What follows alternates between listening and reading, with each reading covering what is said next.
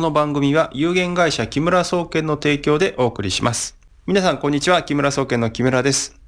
今回お話しするのはインフルエンザとワクチンのお話です。2018年のインフルエンザ患者数がですね、非常に増えておりまして、過去最大だと言われています。えー例えば、1月のですね、1週目が124万人で、2週目になって171万人、で3週目になって283万人というふうにね、非常に増えていっているみたいですね。で、そこで、あの、インフルエンザワクチンを、あの、打ちなさいということがね、しきりに言われるんですけれども、果たして、インフルエンザワクチンを打つ意味はあるのか？ということでね、お話をしていきたいと思います。まず、あの、ワクチンのことについてね、定義、お話をしておきますと、ワクチンというのは、まあ、ウイルスとか、まあ、インフルエンザであればインフルエンザウイルスですね。えーこういったものにあらかじめ体を、に感染させることで、えーそれに対して抗体を作らせると。そうすると、1回目はその抗体、1回目にその抗体が出来上がると、次来た時はそれに対して、えー対抗できるんで、発症しない、病気にならないという、まあ、そういう仕組みを利用したものですね。まあ、もちろん、あの、弱毒性のものをね、最初に注射なり何なりで、えー打って、体に免疫力をつけさせるわけですけども、インフルエンザというのは、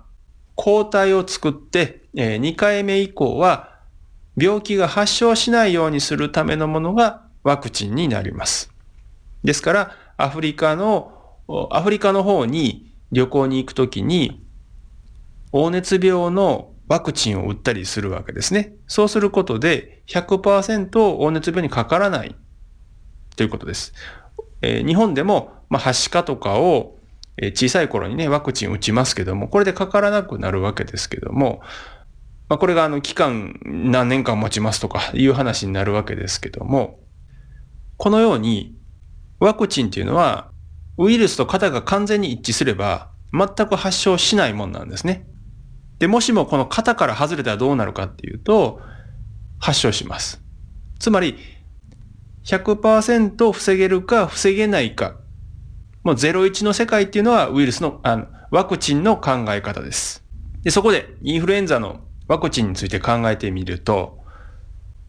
インフルエンザウイルスの種類というのは、全部で3つの ABC という型があって、それぞれ A がだいたい144種類型があって、B は2種類、C は変異しないと。でしかもこれが年を減るごとにどんどんどんどん変化していくと言われています。で私たちが打つインフルエンザワクチンというのは、まあ毎年毎年、えー今年はこれが流行るだろうということで、まあ選定したものを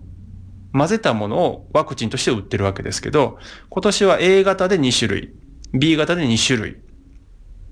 というのを選んでワクチンに入れています。144分の2ですね。確率で言うとね。で、B 型も2分の2で、えーこれで、えー完全一致じゃないかって思われるんですけど、えーちょっとずつ変わるんですね。完全一致にならないんですね、実は。ウイルスってのは常に変化しますから。特にインフルエンザウイルスのようなものは、どんどん変化をします。インフルエンザワクチンを毎年作ってますけれども、まあほとんど外れてるわけですね。たまに予想したウイルスと流行ってるウイルスが合うわけですね。そうすると発病しない状態になると。ところがね、不思議なことにテレビとかでは、まあインターネットでもいいですよ。製薬会社のページやお医者さんの話とか載ってるのを見ると、インフルエンザワクチンだけ、なぜか、外れても打ってることで、インフルエンザの症状の悪化が防げるっていうふうに書いてるんですよ。でもワクチンの定義で言うと、型が完全一致したら防げる。外れたら効果がないっていうのが基本的な考え方なんですね。で、これちょっと変じゃないのって、まあいつも思うわけですけど。で、大体外してますから、毎年ね。だからインフルエンザワクチンを打ったから、インフルエンザにならないかっていうとそうじゃないので、あの、インフルエンザが流行ってるからって言ってワクチン打て打てっていうのは、型が合ってる前提で言ってるんであればいいんですけど、型が外れてるのに言ってんだったら、全く意味のないことなんですね。で、むしろそのインフルエンザワクチンがえー、義務接種から、あの、任意で受けるように変わった経緯っていうのは、これは副作用が子供のインフルエンザ接種、ワクチン接種で非常に起こったんで、それで義務化するのをやめたという経緯が実はあるんですね。で、1990年代にも集団訴訟、日本全国でインフルエンザワクチンの副作用でお子さんが麻痺したり、麻痺が起こったりとか、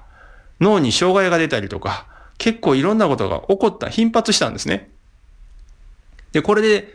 国家賠償っていう形になって、最終的にはですね、これ和解してるんですよ。もし厚生労働省側に一点の曇りもないんであれば、ね、インフルエンザワクチンの副作用は問題ないっていうんであれば、国は普通に裁判してね、あの、勝つまでやってますよ。どうして和解したかっていうと、インフルエンザワクチンの副作用で致命的なところが結構あるからなんですね。つまり、インフルエンザワクチンを打つだけでもリスクは発生するというふうに考えていただきたいんですね。これは知識として持っておいていただきたいんですよ。だいたい1割から2割の人に何らかの副作用が出ます。で、そしてその中の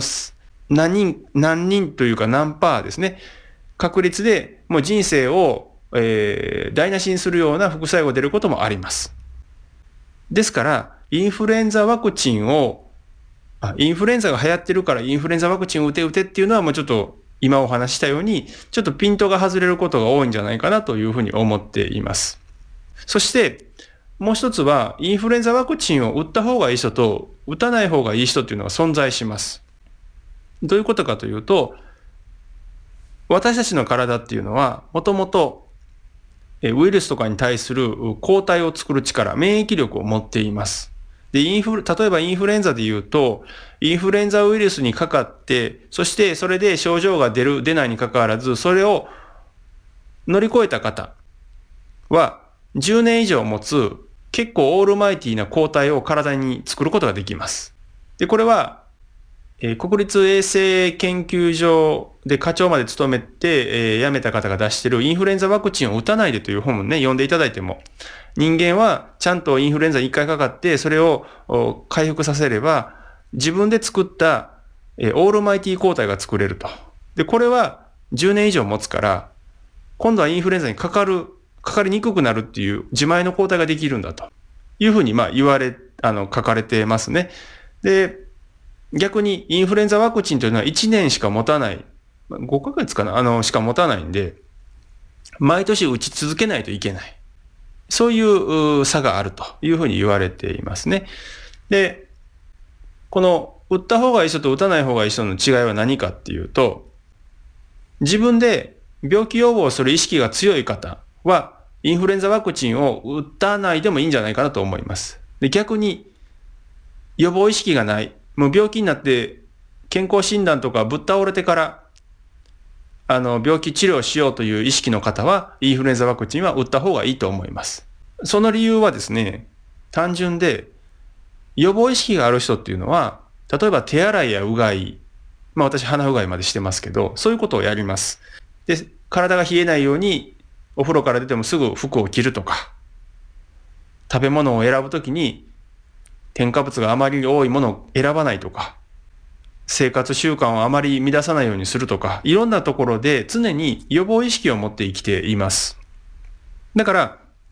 免疫力、自分の免疫力は高くなる傾向があるんですね。で逆に、何も考えずにコンビニ弁当とかいろんなもの、体に悪いものだろうが何だろうが、ジャンクフードだろうが、もう欲望に任せて食べてる。もう、えー、生活態度ももう、生活も人間の体から見たら、免疫力が落ちるようなね、不規則な生活とか、睡眠不足とか続いてる方。こういう方は、免疫力が落ちてるので、自分で自分の体を守る能力が低いから、インフルエンザワクチンを打った方が良くなりますね。打たざるを得なくなりますね。で、こんな風に、生き方の前提によってインフルエンザワクチンを 打った方がいいか、打たなくてもいいのかっていうのは分かれていくと思います。実はインフルエンザワクチンに限らず、西洋医学の考え方は、私たちの免疫力を落としていく方向に進んでいくと意識していただいた方がいいですね。これは悪気があってやってるわけじゃないです。良かれと思ってやってるんですけど、結果的に人間の体の免疫力を落としていくというふうになってます。例えば、病院とかに行かれると、院内感染を防ぐ、まあ、ウイルスが、あの、病院内にね、あの、蔓延しないようにするために、外から空気が入れないようにしてます。で、エアコンで全部循環させてますっていうところあるんですけど、まあ、いわゆる無菌状態の、えー、部屋を病院の中に作ろうとするんですけど、これは人間の体の仕組みを無視したような仕組みなんですね。というのも人間っていうのは、前から申し上げているように体に適度なストレスがかかると、それに対抗するために体が活性化したり、あるいは病気が回復するような力を出したりっていうことが常に行われているものなんですね。ところが、病院のような無菌状態の場所行くと、体は仕事をしなくて済むようになっちゃうんで、働かなくなるんですね。でそうするとどうなるかというと、どんどん免疫力と呼ばれる、その力は落ちていくので、ちょっとした弱い菌が来ただけでも、負けてしまうようになっちゃうんですね。えー、急にウイルスが入ってきちゃって、えー、病院内にね、菌が蔓延しちゃったとかっていうのはありますよね。だ入り口で塞いでるから中入っちゃったら今度それで循環が起こってどんどんどんどん被害が拡大しちゃうっていうのがあるんですよ。で、これってあんまり考え方としては健全ではなくて、むしろこもった空気を適度に外気、窓を開けてですね、入れ替えたりとかしてる方が、自分の体も適度なストレスかかって頑張ろうというふうな状態になりますし、何か菌がやってきたとしてもそれに負けないわけですよね。ところが、病院というところとか、あるいは介護施設というところは、今申し上げたように、入り口を小さくして、中で空気を循環させて菌が入ってこないようにしてますって言うんですけど、そんなこと100%できるわけないんですよ。だから病院に長くいればいるほど免疫力の落ちた人間になっていくので、非常に危険な状態になるんですね。これは鳥インフルエンザを見てるとね、よくわかります。あの鳥インフルエンザっていうのは、まあ同じように人間のインフルエンザみたいなもんなんですけど、一昔前は鳥を育てる施設を倉庫みたいな窓のないところ、入り口は1個しかないとこにしてですね、もう入り口は1箇所でそこで全部菌をシャットアウトしてるから、倉庫の中に菌が入ってこないんだっていうふうな考え方をしてたわけですね。で、平飼いしてる鳥とかはインフルエンザにかかりやすいんだっていうふうな主張をしてたわけです。ところがですね、平飼いしてる鳥にインフルエンザかか、100%かかるかって言ったらかからないんですけど、この倉庫の中で育ててる鳥は一回インフルエンザウイルスが倉庫の中入ったら、ほぼ全滅なんですよ。つまり、いつもさらされてるやつは強くなるんですけど、ずっと過保護にされてきて、突然弱くなった時に入ってきたウイルスには対抗できないっていうことなんですね。で、これは実は社会全体が、今日本の社会全体がですね、こういう過保護主義になってきているので、私たちの体は全体的に見ると、免疫力をが落ちていく傾向にあります。ですので、インフルエンザにかかる人は、右肩上がりでこれからも増えていくのは変わらないと思います。またね、花粉症なんかもあの、一昔前、1990年代とか1980年代は、花粉症っていうのが珍しい症状だったんですけど、今、皆さんかかってますよね。医学が進歩したっていうんであれば、病気になる数がまず減らないといけないんですね。で、身の回りで、病気で悩む人が少なくなって、ああ、医学は進歩したねっていうのが健全だと思います。ところが今の世の中は、あなた何の薬飲んでんの？私この薬飲んでんのあれよく効くわよ。私はここが悪い。今度ね、人工関節にするの。これ病気のやつばっかりなんですよね。そういう生き方をしたい方はそれでいいんですけど、病気予防をね、してね、病気にならないで健康に過ごしたいって思うんであれば、自分で病気予防に取り組んでいくしかないというのが現状です。